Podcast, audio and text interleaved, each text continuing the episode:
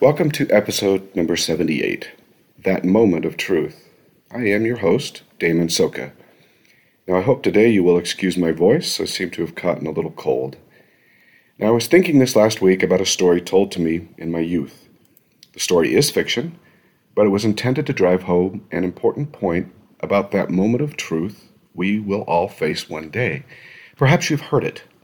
As the story was told to me, two people were to be interviewed as part of their final judgment. This particular interview was the final one of many. This one determined kingdom and glory. Now, both people sat across from one another in a small hallway, and a door opened, and the person conducting the interview called the first person into the room. Inside this room, there were only two comfortable chairs seated in the middle of the room and just the one door. The individual who had called the first person into the room was warm and friendly and eager to discuss this person's life. The interview started easy enough. There were discussions about family and friends, a recounting of various experiences in life, good and bad, and, of course, those things that had been learned. Now, while the first person was a little nervous, this initial discussion really had a calming effect. As the interview progressed, the questions naturally became more intense and soul searching. How well did you know your Savior? How well did you treat your companion, your children, and your neighbor? How well did you devote yourself to the church and its cause? You know, there was no ability to hide the truth, whether good or bad. It was as if the person interviewing could see right through every answer. Now the strange thing the strange thing was that it appeared this person the person interviewing seemed to already know everything about the interviewee. Now the questions finally came to a close, and with a warm hug and a gentle nod, the interviewer ushered the person down the hall to the next room, where the final reward would be given. It was the second person's turn for their interview. Now, the person conducting the interviews watched as the first person walked through that final door at the end of the hall. It was then that he turned to the second person to be interviewed. Without a word passing between them, the second person dropped to their knees and said, My Lord, my God. Now, the question, of course, is why didn't the first person see the Lord? The answers could vary in many directions, but the main point is how do we come to know the Savior and to become like Him so that our moment of truth is one of joy. The secondary point to all of this is how do we do it when our system of motivation is altered by an illness so intrusive as to change our very nature for a period of time? Sometimes it can feel as though we are working to this one moment where the rewards begin and we can finally enter into our rest. We've done it. We're exalted. We get everything. Now I can coast after that, right? I've won. I fought the good fight. And now I get to live with God in eternity.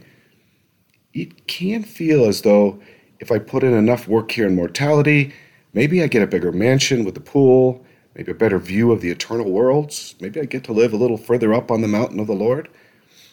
From that point, I go on to create worlds and, of course, help out the next generation.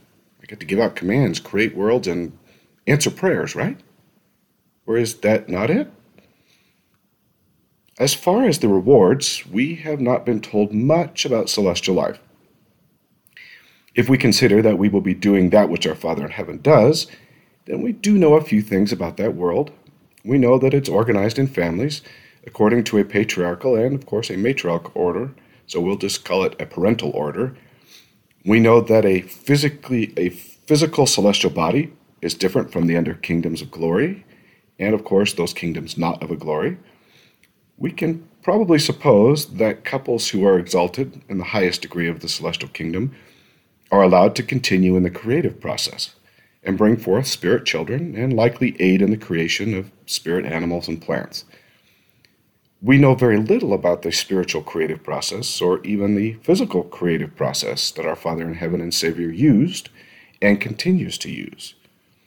We know that the reward is worth the work, but ultimately that reward is eternal life and we just probably can't comprehend all that that reward really entails.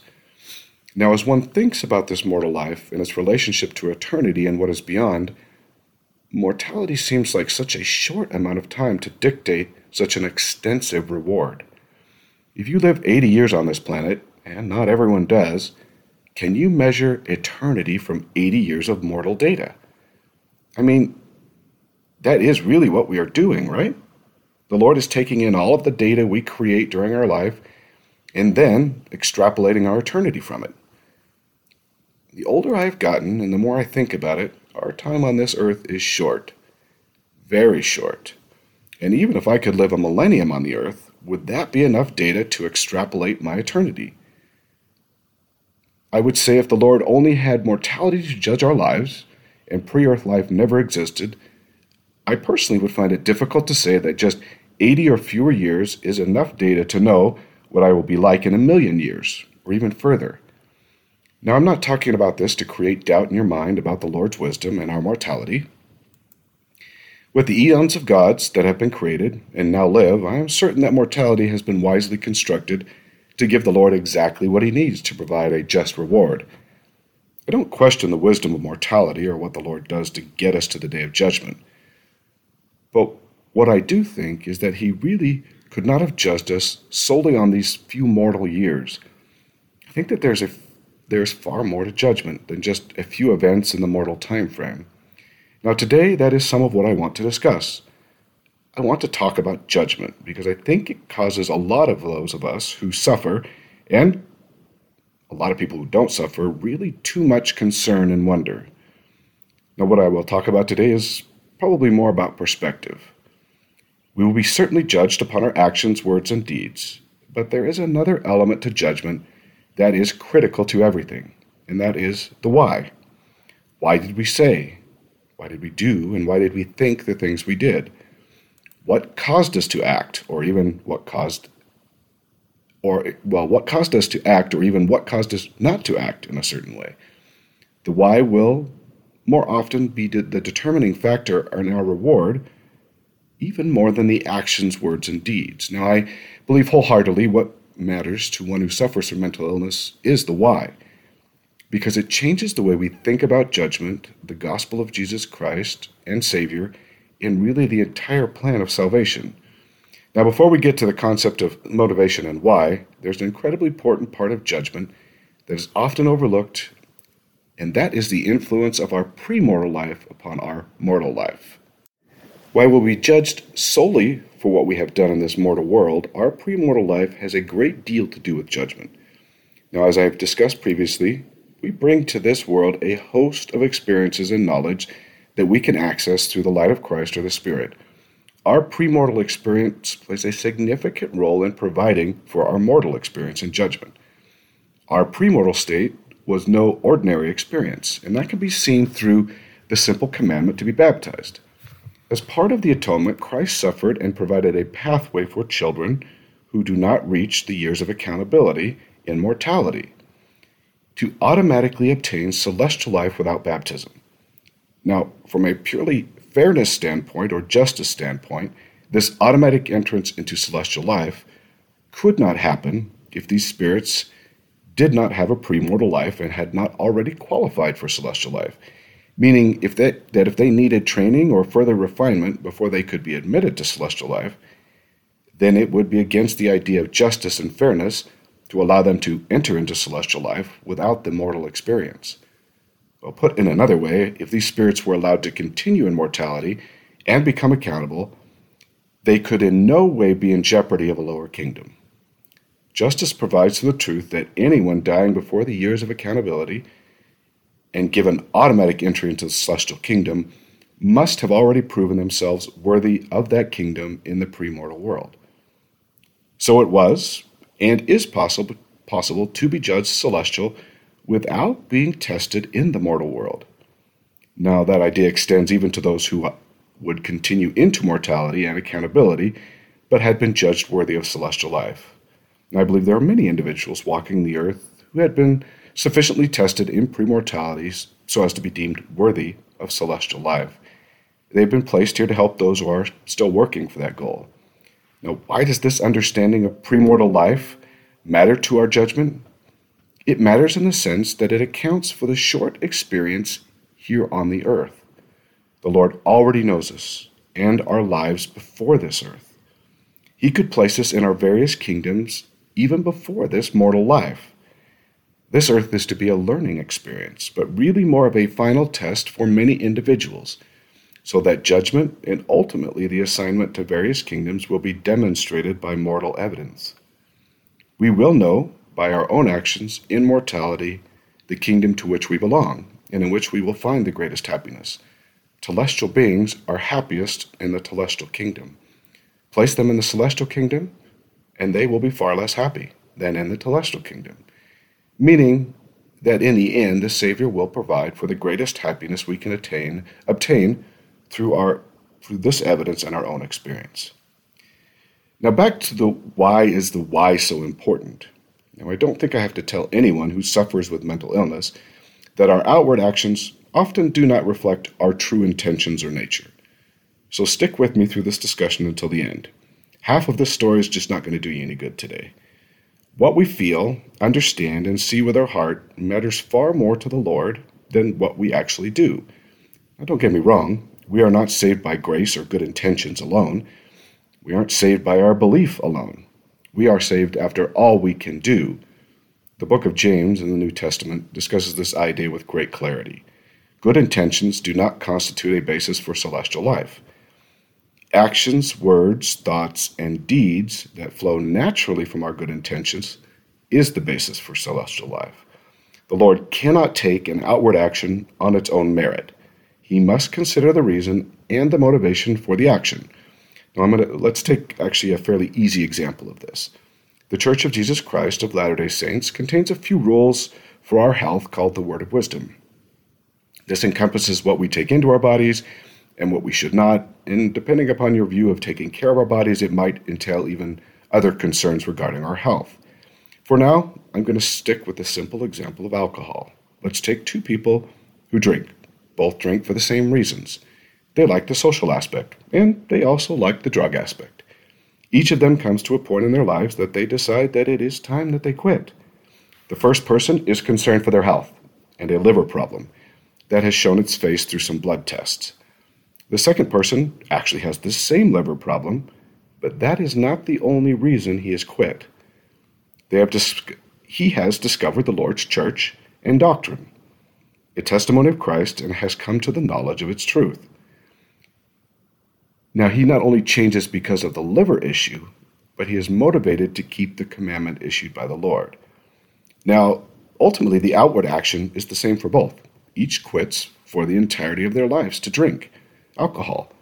The action from the outside appears to be identical, and it both appears to be good. However, it is good for their physical health.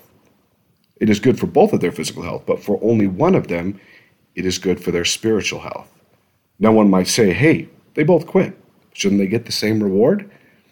If you see celestial life as something to have rather than a lifestyle to live, then I would say that your logic would be correct. However, the truth is celestial life is not a place, a possession, a throne, or a mansion. It's a way of life. But what happens if the first, now let's just say what happens if the first person finds out that the liver test was wrong or inaccurate and that they really don't have a liver problem? Now, the odds of them returning to the alcohol are probably going to be fairly high. The motivation for the change has actually been removed. However, the second person has a far more eternal and defining motivation which we would call actually faith in Jesus Christ. With that motivation, the change remains, even when the test is found to be inaccurate. And that motivation becomes part of his life in a natural way through the power of the Spirit to make those changes of nature. When we talk of celestial life as a reward, I think sometimes it gets lost in translation. Celestial life is certainly a reward, but a reward to be lived, not obtained. Celestial living is a way of life, not some seat on a throne. Now, this is the main problem with Lucifer's plan. He could never have created proper motivations in nature through faith with his plan. One can say the same about the terrestrial kingdom and the celestial kingdom. These are not simply places, but a way of life determined by our motivations. Celestial people are not in that kingdom because they act celestial, it is because their nature is celestial. Judgment isn't so much about our actions in, in some senses, but our nature and the outcomes of that nature. A person who possesses a celestial nature will be naturally inclined to have celestial actions. Now, have you ever considered the definition of charity given in Moroni 7 and even the definitions of what a leader should be in Doctrine and Covenants 121? Now, Moroni 745 actually states the following And charity suffereth long, and is kind, and envieth not, not puffed up, seeketh not her own, not easily provoked, thinketh no evil, rejoiceth not in iniquity, but rejoiceth in truth, beareth all things, believeth all things, hopeth all things, endureth all things.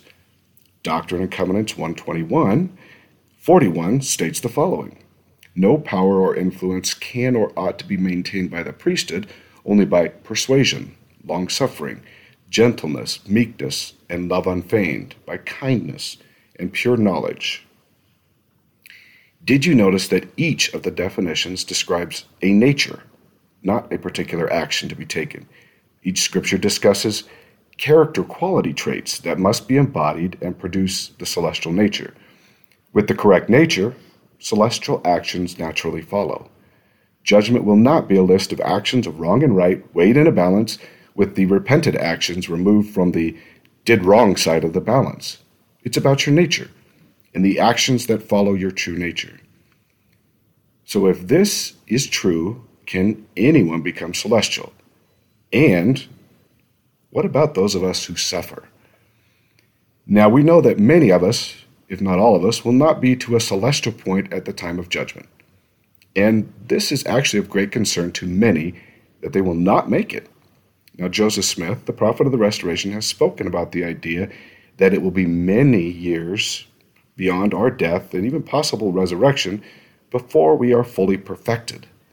What this means to us in mortality is that we may not be complete or perfected during our mortal, mortal sojourn or even during our time in the spirit world, but that we will eventually become so through the Savior's grace and our efforts. What is critical to celestial life is that we are willing to do what it takes to qualify for celestial life. Our actions projected into the future must demonstrate that we're willing to do what it takes to change our nature and become celestial in heart and mind. Okay, I know this presents a problem, especially for those of us who suffer mental illness. How do you change a nature? Is it a fake it until you make it type of thing? I mean, how do I even know if my nature is changing? Especially when I'm in and out of episodes. It seems to complicate our judgment rather than really help me move forward in this life. I know, I get it. I struggled for many years with the idea of if I will ever make it with this illness. It was simply not going to be possible for me. I was going to need to accept something far less in kingdoms and not worry about it. If a change of nature was going to be required of me, then my illness was going to be such a detriment to getting there that I might as well quit stressing myself over myself over getting into the celestial kingdom and just accept the fact that it's going to be different a different kingdom. Now, before you give in to that doomsday voice, and I know it's there, let's talk a little bit about that process of change. We refer to the process of change as repentance. And yes, there are some basic steps to repentance. The first being, of course, recognizing that you have that something you have done is wrong. While we don't state this often when we say recognizing the wrong, it is important to note that wrong can mean more than just an outward evil action. Wrong is about having a wrong intention and the action. Now, the first part of Moroni 7 talks about this and the idea that we can actually give charity, money, time to help others for more selfish reasons than for the more celestial reasons. Meaning, that just because we gave of our means to charity in some form, it doesn't qualify as a celestial act. Now, I often think of it this way, and this is my own personal way of thinking about it. If we give our tithes and offerings as a free will gift with the intent that what we have is from the Lord, and our gift recognizes this and His hand in our life, and we are not concerned with where the money goes or who exactly it helps, in other words, we seek no recognition for it, then we are probably on more of a celestial road. If we give our tithes and offerings to help others, but really don't recognize the Lord in our lives, then we are probably more likely on a telestial road. I'm sorry, a terrestrial road. If we give for more personal recognition and tax breaks, then we probably are more of a telestial road. While we might give the exact same amounts of effort, time, or money, the intent is really what determines the kingdom. We must always be cognizant as to the why or the purpose of our actions. After all, did not Cain offer an offering just like Abel? The only difference was intent, and that intent caused Cain all kinds of trouble. A change of nature is far more than behavior modification. It is a change of heart or nature modification. This can only be done in conjunction with the Spirit of the Lord and in no other way. Now, how is the change of nature brought forth then? Do we just pray and wait for it, for the Spirit to change us? Prayer is certainly one of the main components of change and repentance. We do need to ask forgiveness and ask on a regular basis for the change. But it is important to note that action is also required. We are required to modify our behavior, even if the motivation is slow to follow. So, yes, in a sense, we are asked to fake it, but not in a selfish sense. We act in this manner so as to provide a sign that we're willing to change and have a desire for the change. And the Lord and His Spirit will follow in time based upon our willingness to change our actions. We actually end up having faith that the Lord will cause the change to occur in our hearts if we are willing to go forth and change our behavior. So, what does this mean for those of us who suffer with motivation altering illnesses? It means that we continue to do our best, in a sense, asking for the Lord's help, even when we don't feel like changing or even have any motivation. The Lord fully understands what He has given us as a weakness in our lives, and He only expects that we do our best with what we have been given and that includes our desires and motivations. In essence, while we're trying to do what is right, in essence, while we are trying to do what is right without the correct intent, the Lord sees it as a sign that we desire our hearts to be changed. I always worried and doubted my life would ever be good enough for the Lord because my motivations were rarely celestial during my episodes. I failed regularly in the motivation department. Sometimes I wondered if the Lord could accept anything I did. But I've come to learn that he accepted my efforts even when I did not have the appropriate motivation, because he knew that I was not capable of having those proper motivations.